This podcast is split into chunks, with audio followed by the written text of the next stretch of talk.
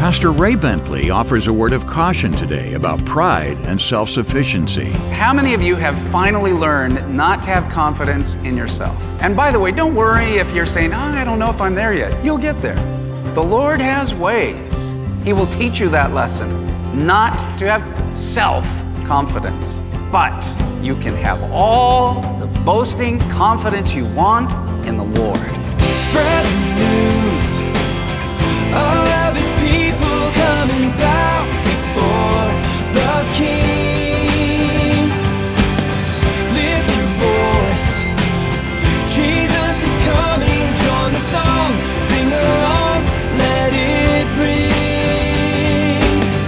Welcome to Maranatha Radio with Pastor Ray Bentley. Maranatha, bringing the message of Christ's soon return, the whole gospel to the whole world. Can you imagine sitting around a Thanksgiving meal, everyone complaining about how they have nothing to be thankful for? Well, in a similar way, on one Passover meal, Jesus' final Passover meal, his disciples weren't focused on the meaning of the meal. Instead, focusing on which of them was top dog. Let's open our Bibles to the Gospel of Luke. We are in the Gospel of Luke, chapter 22.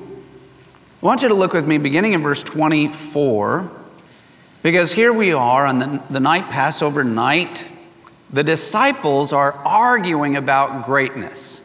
Now, of course, this would never happen among us, right? We never would worry about our place. You never worry about competition. And quite honestly, nobody here would ever fall into the trap of comparing yourself to anybody else. Am I right on that? Of course. Now, verse 24, it says, Now there was also a dispute among them, the disciples, as to which of them should be considered the greatest. Boy, I would love to have a, a tape of that. You know, I'm the greatest. No, you're not the greatest. I'm the greatest. And on it goes. And Jesus said to them, it's like it's almost like kids, you know, talking about who's the greatest. Jesus then said to them, The kings of the Gentiles exercise lordship over them, and those who exercise authority over them are called benefactors. But not so among you. But not so among you. On the contrary, he who is greatest among you, let him be as the younger, and he who governs as he who serves. For who is greater, he who sits at the table or he who serves? Is not uh, he who sits at the table. Yet I am among you as one who serves. But you are those who have continued with me in my trials, and I bestow upon you a kingdom, just as my Father bestowed one upon me, that you may eat and drink at my table in my kingdom and sit on thrones, judging the 12 tribes of Israel.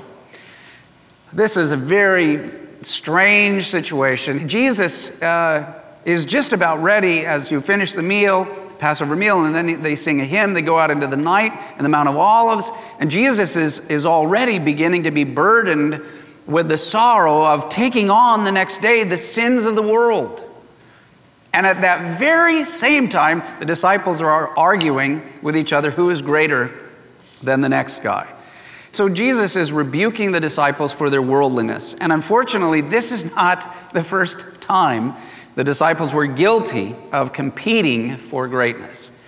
And you know, after everything that Jesus had said during the Passover meal, and even at one point where he took off uh, his garments, put a robe around him like a servant, got down on his hands and knees, and personally washed all of the disciples' feet.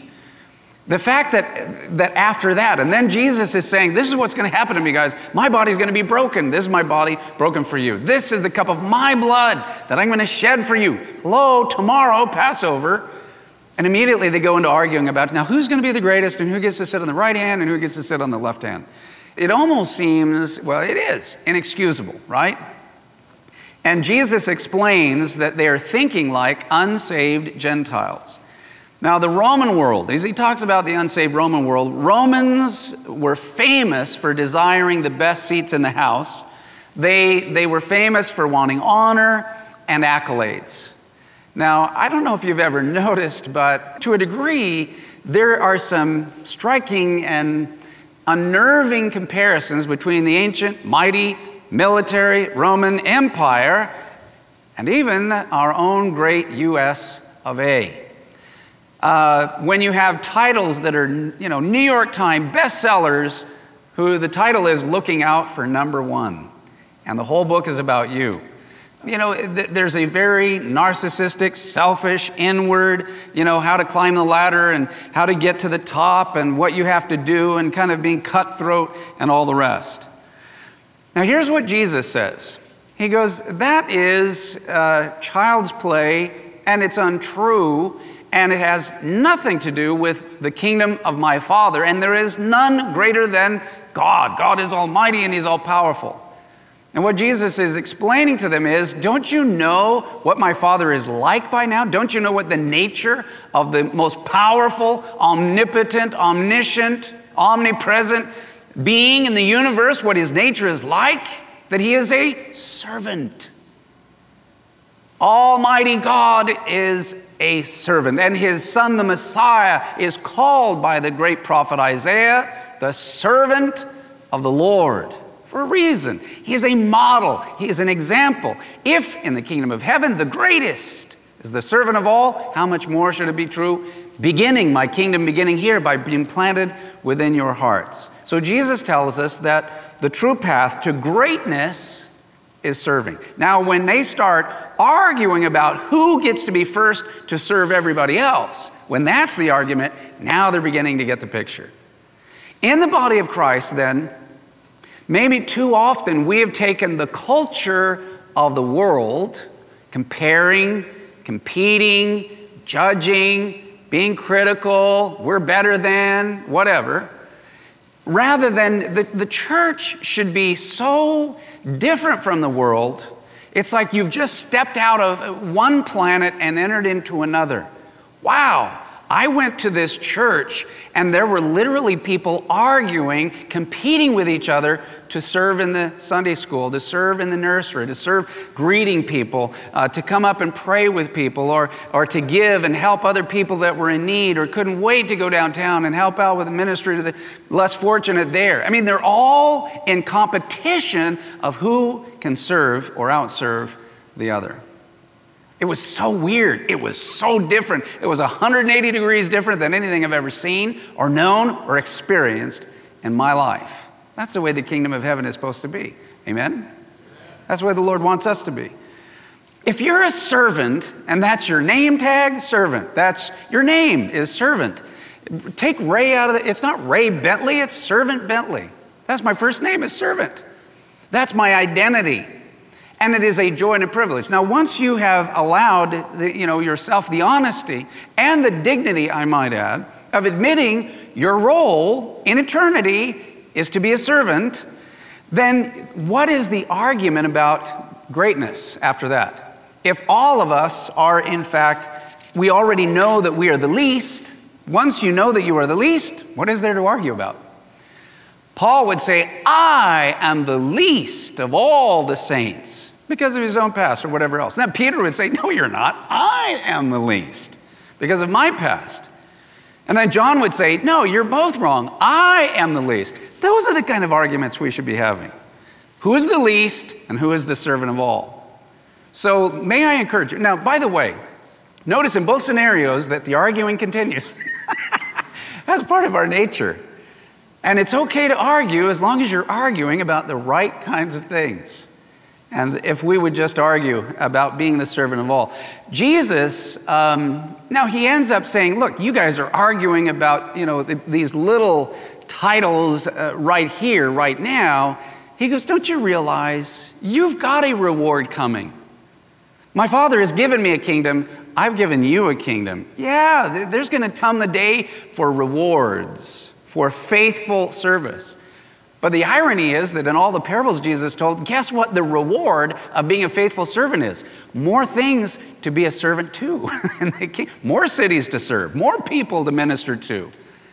In other words, service begets more service. A little bit of loyalty and faithfulness and serving a few is rewarded by being able to serve even that many more. It's not like, well, if I really be a servant, then one day I'm the top dog and get everybody to serve me. That never happens in the kingdom of heaven. what you discover then is that it, it is the very nature of God and his character of joy. He gets joy out of serving. And when you get your joy out of serving others, now your reward is already beginning to take root in your heart.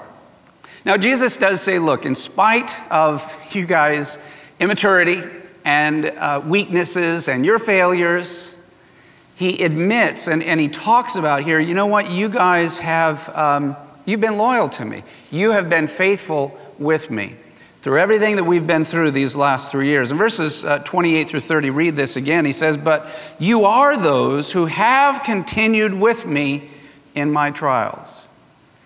So Jesus, you know, he, after he kind of disciplines them for arguing on the wrong things, he kind of commends them and says, You know, uh, you guys have been loyal to me and faithful with me these last three, three and a half years.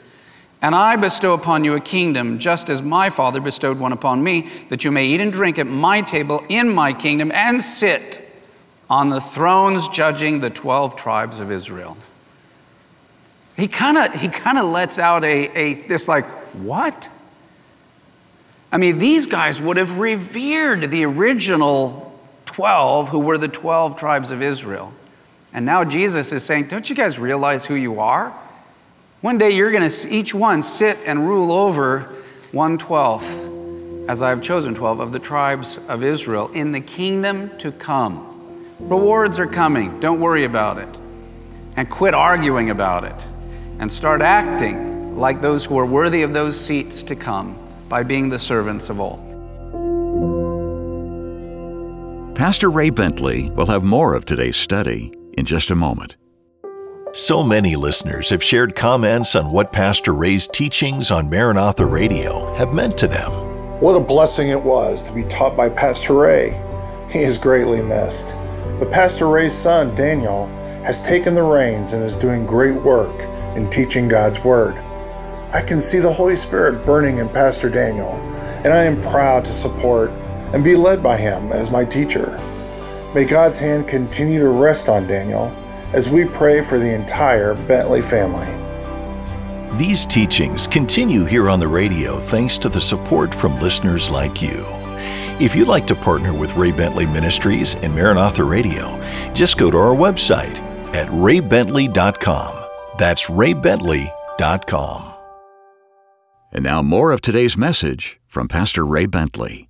Now, verses 31 through 34. Now, this gets into a strange little situation because uh, this must have been most interesting. What now Jesus has to direct toward Peter immediately following a dispute over who is the greatest. Look at this, verse 31. It says, And the Lord said, Simon, Simon, exclamation point, indeed, Satan has asked for you that he may sift you as wheat.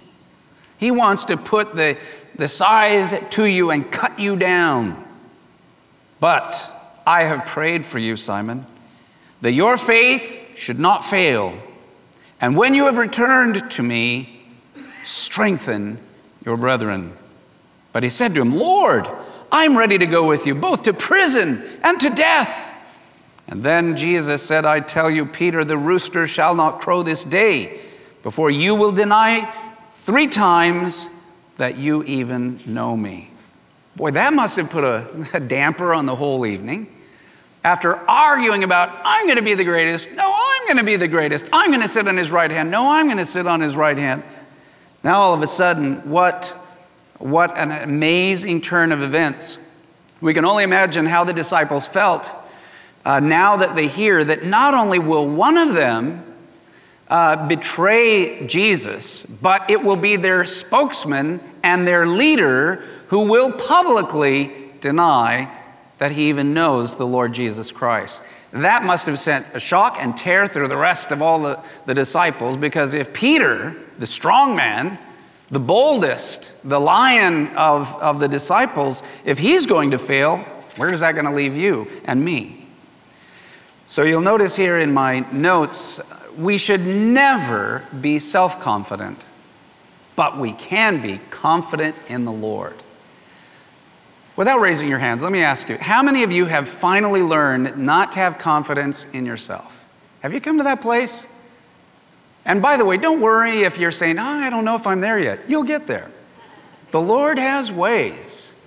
And He, you know, He's loyal and faithful. He will teach you that lesson, not to have self confidence.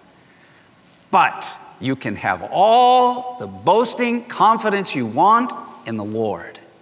I will boast in the Lord. I am confident in the Lord. I am not ashamed of the gospel of Jesus Christ, but I am proud of him and my Savior and my Lord and what he suffered and died for me. Let me boast of him. I don't even want to talk about me. I'm the least of all. And yet, he is my Savior and my Lord. So Jesus lovingly warns Peter and I think at the same time that he warns him, he gives him an encouragement. Now, let me just say this uh, an observation about all of us, including me, Pastor Ray, and all of you, my brothers, my dear brothers and sisters. Some of you maybe are new in the Lord, maybe some of you have known the Lord for a while, but what this is an indication is, is that we, oftentimes, we don't even know our own hearts. We think, see, Peter thought he knew. Lord, are you kidding me? I would never deny you. I will go for you. I will die for you. I'll do anything for you. Oh, Peter, no, don't say that, Peter. Don't boast and be confident in yourself. And you know, the Lord loves uh, Peter's courage, but as you can note, and probably if, if you were to get, gather the other disciples, okay, Peter, stand over here. We're going to do a little survey. Let me ask the other disciples, what would you say Peter's strength really is? I think that by and large, though they might have used different words, the unanimous conclusion would be of all the disciples, Peter has got courage. He stepped out of the boat when Jesus said, Come to me, when he was walking on the water. Um, Peter is the first one who said, You're the Christ, the Messiah, the Son of the living God. When Jesus asked, Who do you say that I am? Peter has got courage. That is Peter's strength.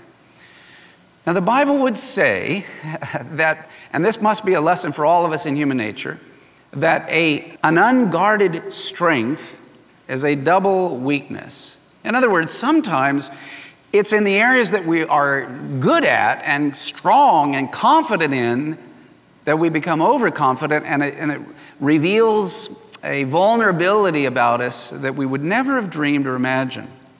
There's a scripture in 1 Corinthians chapter 10 verse 12 I put that in your notes because it's one of the ones I, I, don't often remember the address, but I definitely remember the verse. It would probably be good to put both in your Bible, highlight them, and mark them. But I would like to read 1 Corinthians 10, verse 12, together out loud out of your notes. Let's read this out loud. Therefore, let him who thinks he stands take heed lest he fall. What that's really saying is, it's not talking about that can I not be confident that I'm saved? Oh, I don't know. You know, yes, you can have confidence in the Lord of your salvation, but it means don't be confident in yourself. I'm standing and I'm strong. No, hey, but for the grace of God, there go I. I am a man, I am flawed. I can't even see sometimes my own heart. That's why David prayed in the Psalms Search me, O God, and know my heart. See if there be any wicked way in me. Why is he saying that? because he couldn't see it all.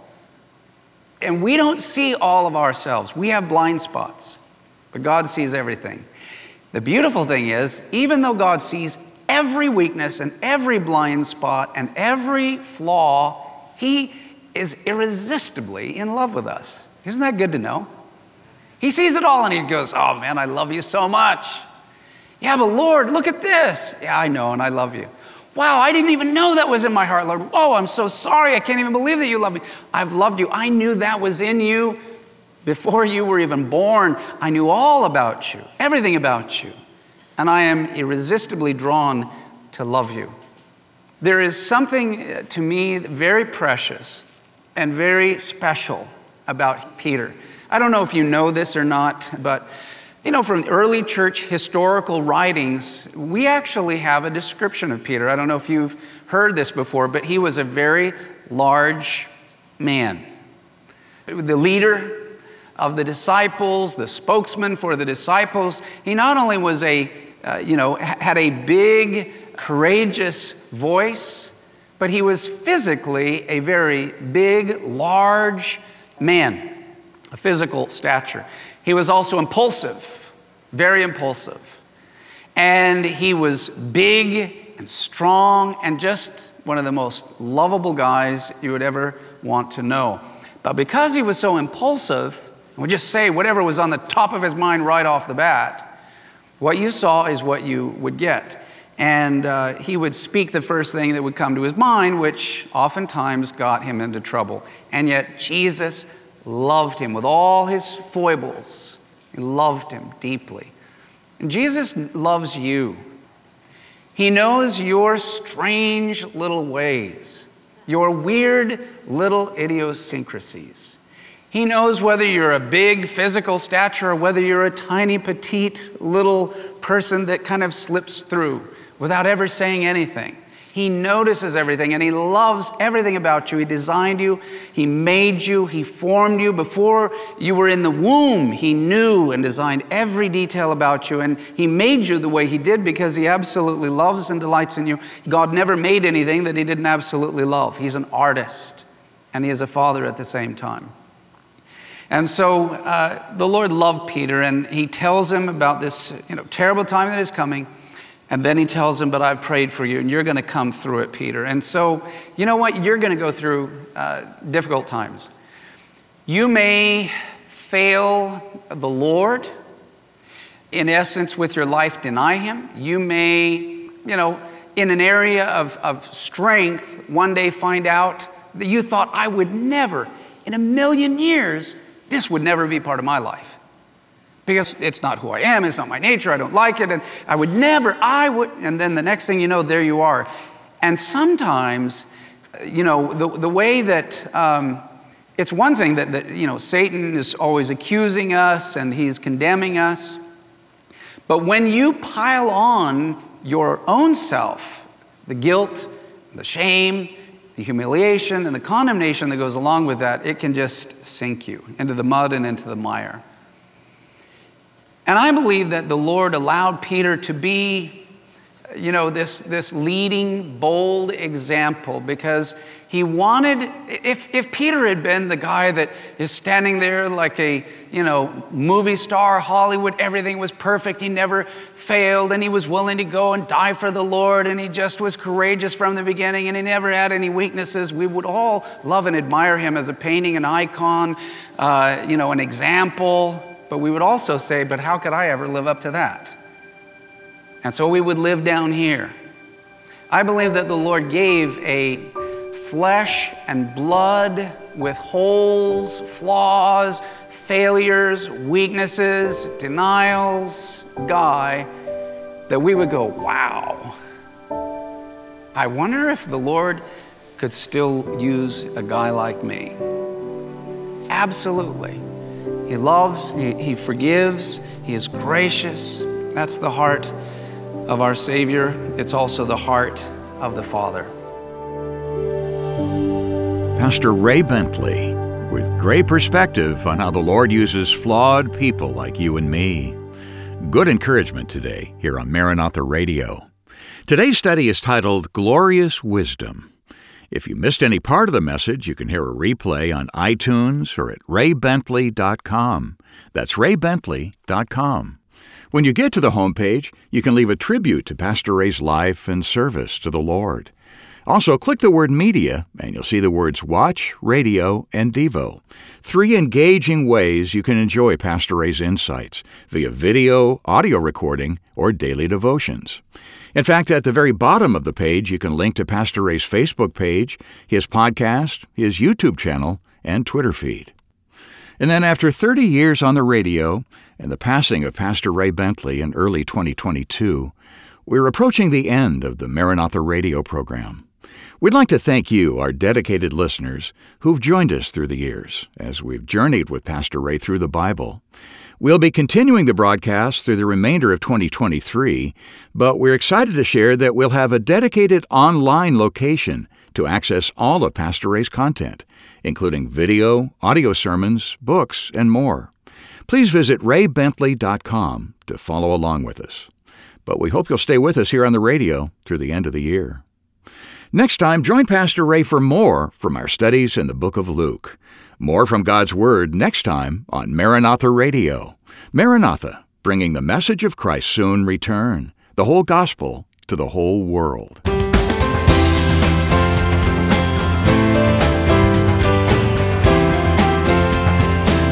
Maranatha Radio with Pastor Ray Bentley is an outreach of Maranatha Chapel, 10752 Coastwood Road, San Diego, California, 92127.